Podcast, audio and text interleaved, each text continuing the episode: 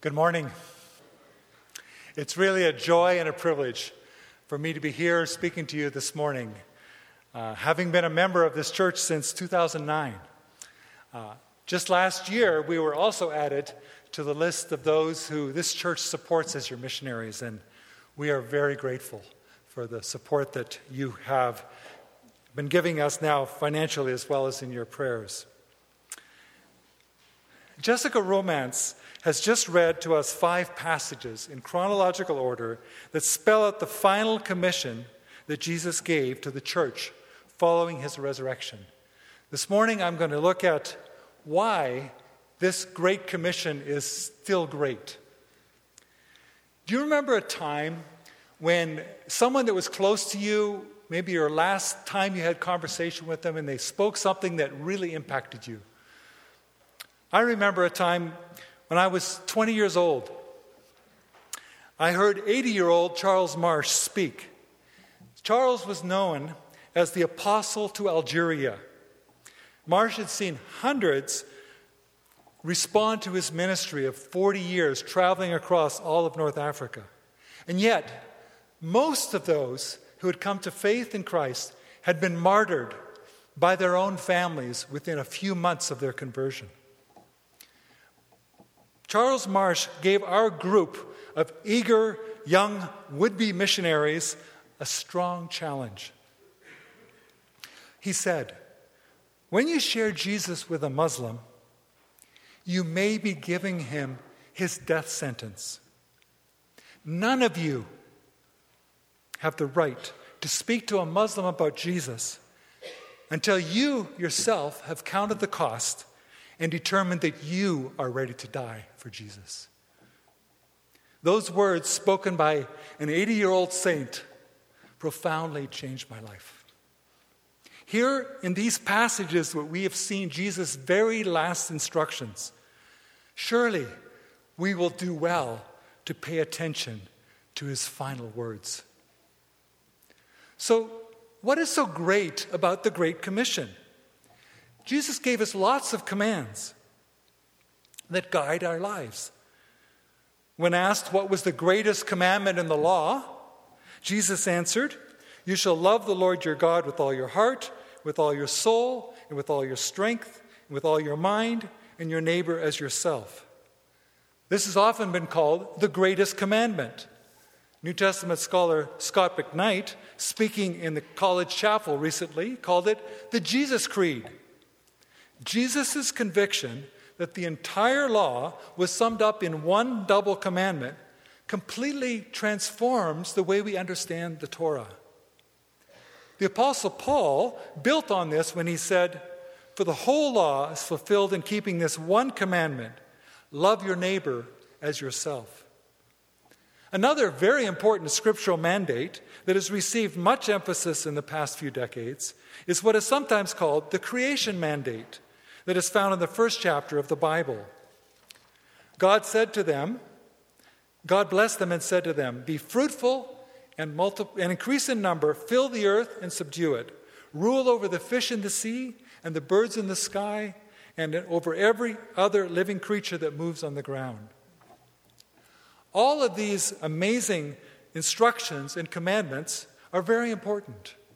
They are all vital to our lives as Christians. But what did Jesus expect the church to do after he returned to the Father?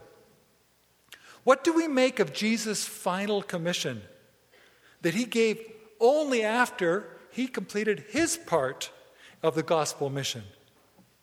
Unfortunately, sometimes Jesus' final commission gets lost among the many other important things he said and the many other vital things that are taught throughout Scripture. So often, we don't really see or feel the importance that Jesus himself gave to this, his final commission to the apostles. In Acts chapter 10, Peter summarizes Jesus' ministry before Easter weekend.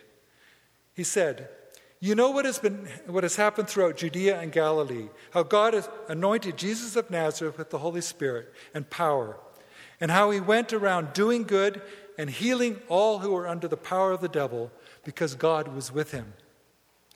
Jesus traveled all over Galilee and Judea, proclaiming the kingdom of God and teaching his followers for three full years before he went to Jerusalem to die.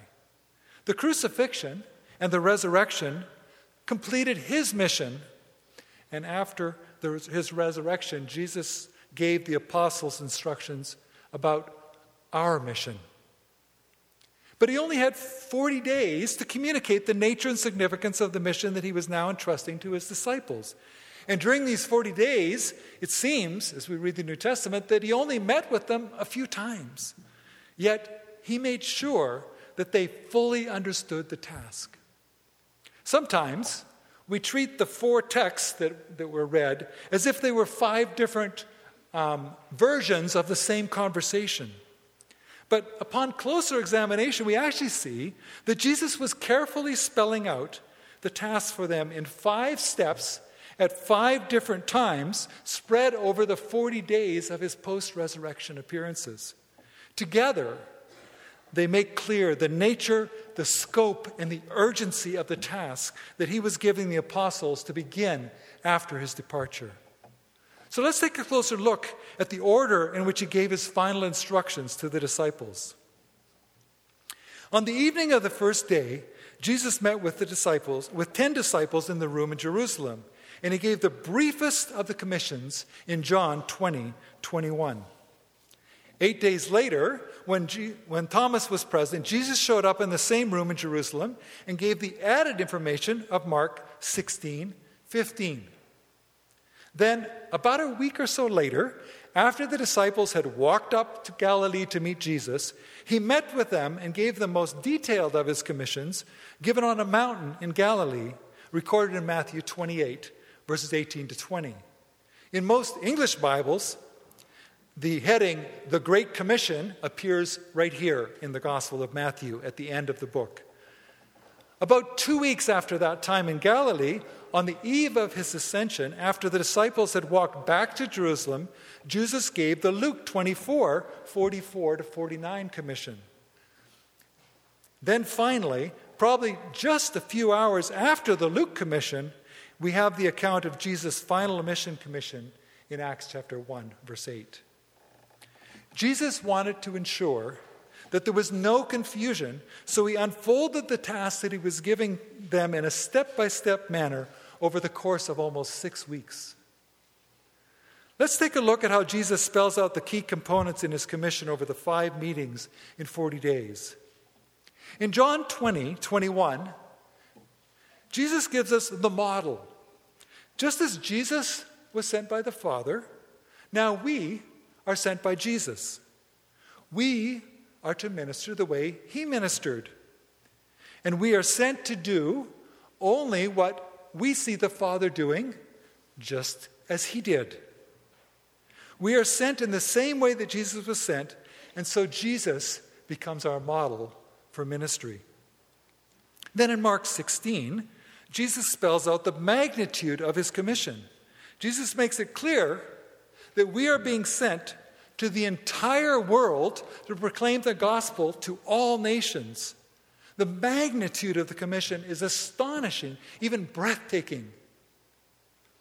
Then in Matthew 28, Jesus explains the method. We are to make disciples of those who believe, teaching them to do all that Jesus taught us to do. How do we carry out the commission? By making disciples of the nations. Note also that in Matthew 28, Jesus stresses that since he has been given all authority, and since he is the one who is sending us, then as we undertake this, this commission, with the, we undertake it with the authority of the Lord of the harvest, Jesus himself. When I and my colleagues would work in Muslim countries where we couldn't get a missionary visa, we went with Jesus' authority. We had a much higher authority than the government of those countries. Then in Luke, Jesus makes crystal clear what the content of the message is that repentance and forgiveness of sins should be proclaimed in his name to all nations. So, what is the message? What is the gospel? It's the call to repentance that leads to God forgiving sins so that the peoples of the nations can join with God's ongoing work in the world. And then this brings us to Jesus' final words in Acts chapter 1, verse 8. Spoken, it seems, as he was just about to ascend to heaven. He tells us how we will be able to do this. He gives us the means. We are to carry out his commission by the power of the Holy Spirit. It's rather encouraging to realize that as he gave us this massive mandate and really impossible task, that he gave us the Holy Spirit to do it, to guide us and empower us as we ministered. But the other thing that is here in this passage, in terms of means, is he spells out the strategy that we are to have as we take the gospel. He, we are told to deliberately focus on three kinds of geographic and cultural groups. Now, sometimes we think, as we read this passage in Acts 1 8, that Jesus was telling the apostles to start with Jerusalem and Judea and when the, everyone was reached there, then they were to go to Samaria. And when everyone in Samaria was reached, then they were to go to the Gentiles and to the ends of the earth. But this is a massive strategic error.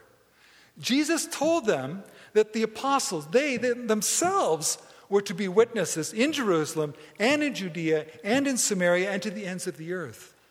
The commission was not sequential, it was strategic. Jesus spelled out what sorts of regions we are to go to proclaim the gospel. Let's think about this for a minute, what it means for us today. First, we are told to proclaim the gospel to Jerusalem and Judea. That is, to the strategic centers of our culture and nation.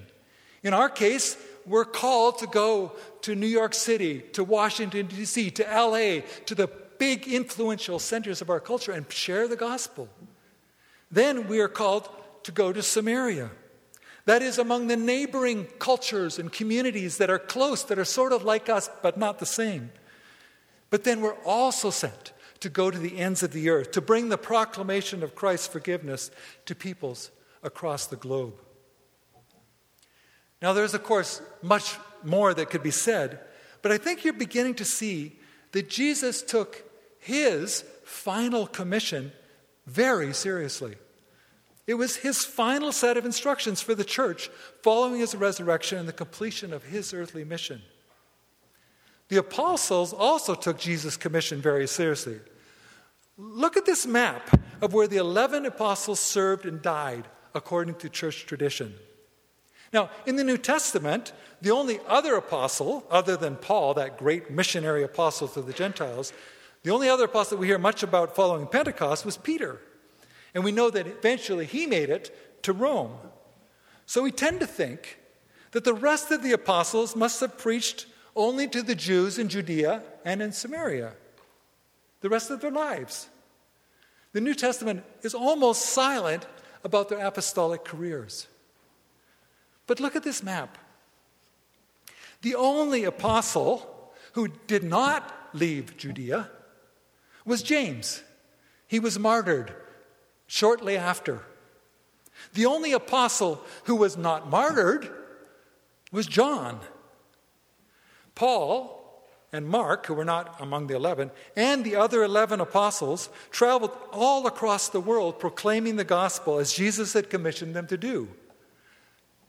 They established churches that thrived for hundreds of years, from Spain in the west to Egypt and Ethiopia in the south and Africa, to Persia in the north, and to China and India in the east.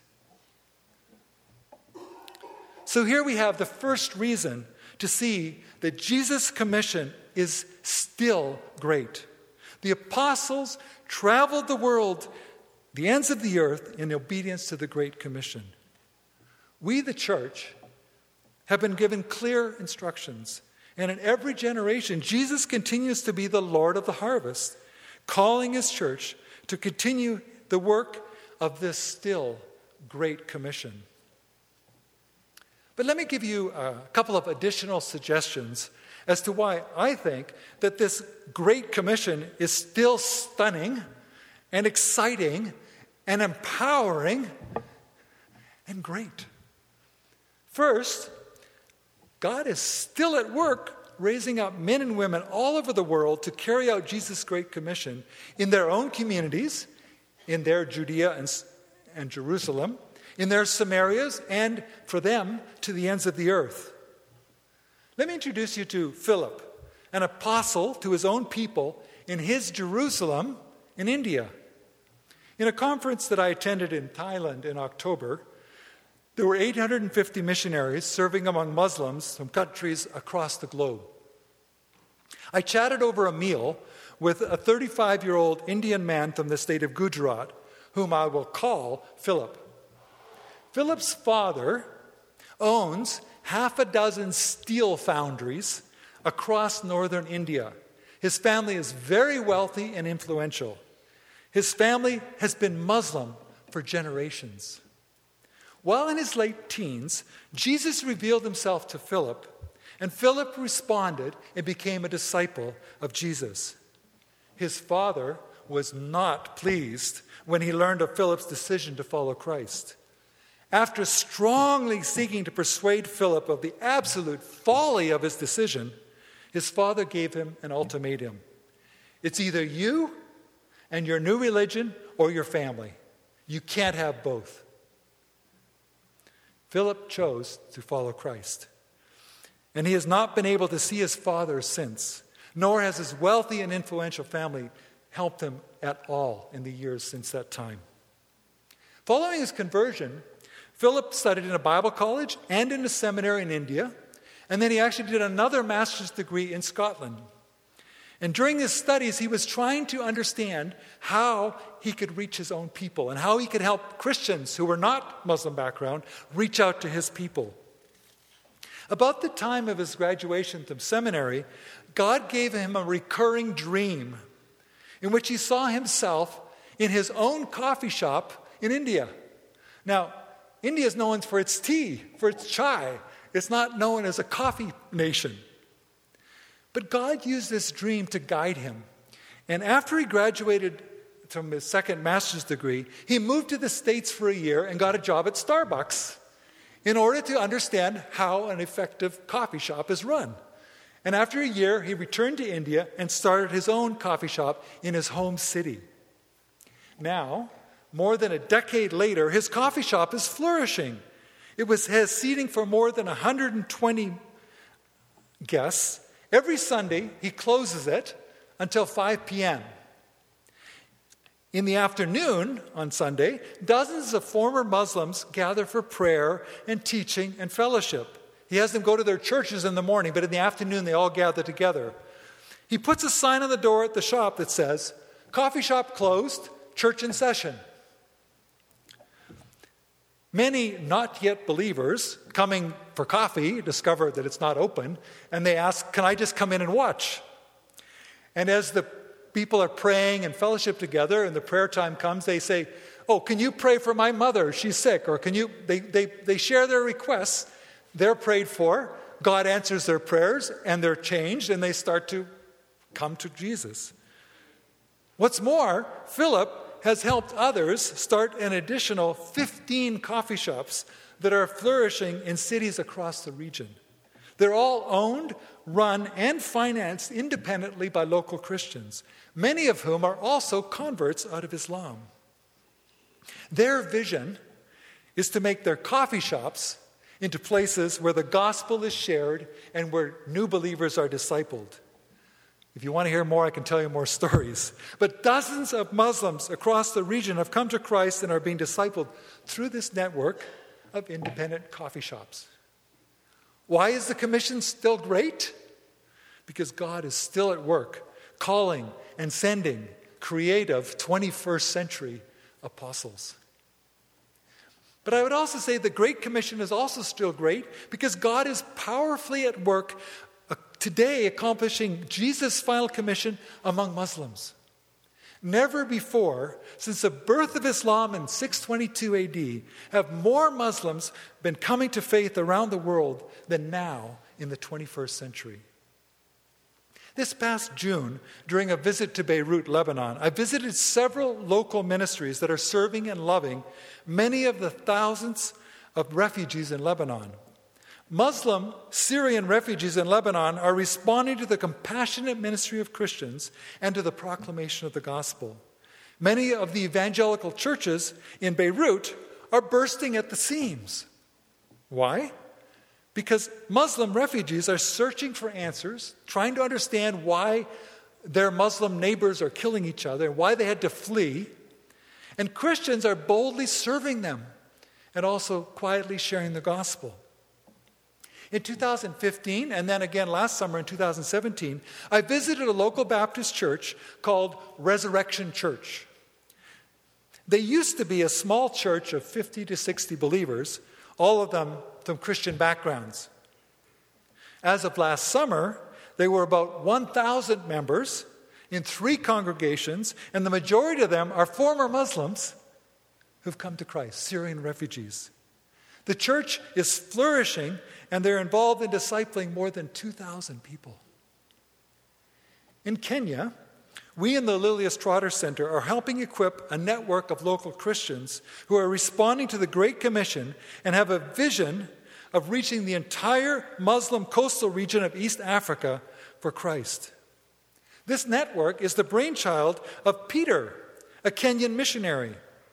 Peter is a dreamer of dreams and a man of faith very few resources, with very few resources, but a huge faith in God, he is seeking to mobilize the East African Christians to love and engage with Muslims. Thousands of Christians live in the Muslim coastal cities in Kenya, but they are not local. They all have moved to the coast for work from the other areas of the country. The vast majority of them never even notice that they are surrounded by thousands of Muslims and they never share the gospel with them.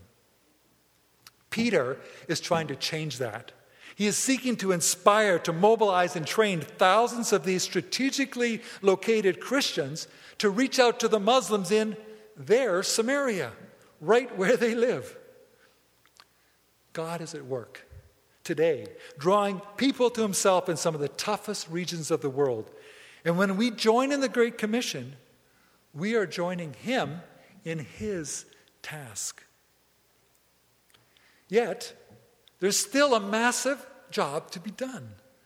Even though we are seeing unprecedented turning to Christ, and churches are being planted and people are being discipled among Africans, among South, Af- South Americans, among Muslims, and others, there are still millions of people in the world that will never have a chance to hear the gospel unless people leave their Jerusalems and goes to the end of the world.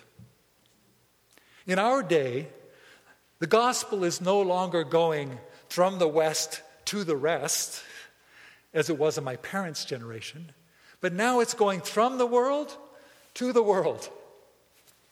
The Great Commission has truly become the mission of the global church. Now, I, I, suspect you have some questions. So, what do we do about the Great Commandment? What about caring for people's physical needs? What about caring for the planet and transforming communities? Where do these commands fit with the Great Commission? Well, I've actually wrestled with these kind of questions for 40 years, and I found that a, a helpful way to understand this begins with a step back to look at the grand sweep of the biblical story. In Genesis 1 to 3, God created humans and put them in the Garden of Eden, and He intended them to be stewards of the entire earth, of all that He had made. Unfortunately, as you know the story, the deceiver entered the garden and turned humanity away from their God, their God planned purpose. And as a result, ever since, the peoples of the earth have all, most often not known or honored God nor been in harmonious relationship with God. So God set in motion his mission to redeem people from every tribe, tongue, and nation and restore them to the transformative, loving relationship with their Creator that he intended for them from the start. That plan, as you all know, began with the calling of Abraham in Genesis 12 and concluded two and a half thousand years later, with him sending King Jesus, who set up his eternal kingdom and then sent the apostles to announce this kingdom to all the peoples of the earth. So, what does this mean about the creation mandate? Well, today, in obedience to Christ's final commission, as the gospel is proclaimed and people believe, churches are formed in new cultures and language groups.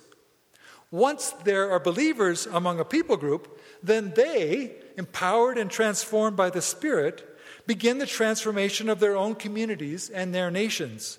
They reach out to the needy where they are in compassion, and they respond to the creation mandate to transform the earth and to, to serve it and care for it.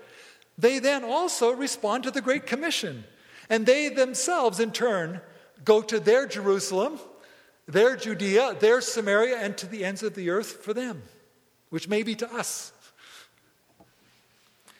But until there are people in every language, tribe, and nation who respond to the gospel and are worshiping the living God and serving Him by the power of the Spirit, the task of the Great Commission continues. One last question that some of you may be asking is every follower of Jesus Christ a missionary? We often hear it said that every Christian is a missionary. We want to give them a sense of importance. You're all missionaries. When we reach out to our neighbor, no matter where we are, then we're a missionary. That's not bad. But the term missionary is actually another version of the term apostle. An apostle is someone who is sent out. And as we have seen, Jesus' Great Commission strategy was to send the apostles to proclaim the gospel. The disciples became the apostles once they were commissioned by Jesus to go and preach after the resurrection. I don't know if you've ever noticed this before, but in the New Testament, prior to the commission, prior to Pentecost, they were always called the disciples. But after the ascension, they were known as the apostles. If we have been sent out by God through our local church to proclaim the gospel, then we are sent ones. We are missionaries. We are, in the New Testament sense of the word, apostles. The Great Commission is to be obeyed by every generation of Christians in every part of the world. We must continue to proclaim the amazing good news of forgiveness from sins and joyous life with God now to those nearby, to those living far away.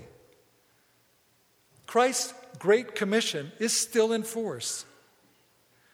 This awesome task is yet to be completed. So, what does all this mean for us? Living the Christian life is always a challenge. And we're bombarded with more and more invitations and appeals to join the latest cause, which is a good cause. I hope that we can again see the priority of the Great Commission to the work of the church in this generation. It has sometimes been said that when, when everything is missions, nothing is missions. If we are expected to do everything, then we'll be confused and unable to accomplish much of anything. So let us make the Great Commission great for yet another generation. How are we to respond today to the commission that our Lord and Master is giving us once again? May I ask you and I, what is God saying to you and me this morning? Is God calling some of you to give up your small ambitions and join in carrying out Christ's commission in your generation? I am praying that that is the case. Who among you will go, like the original apostles, and devote your lives to obeying Christ's great and final commission in our Judea, in our Samaria, and to the ends of the earth? Who among us, who among you, is God calling this morning? Who will obey this still great commission? Let's pray.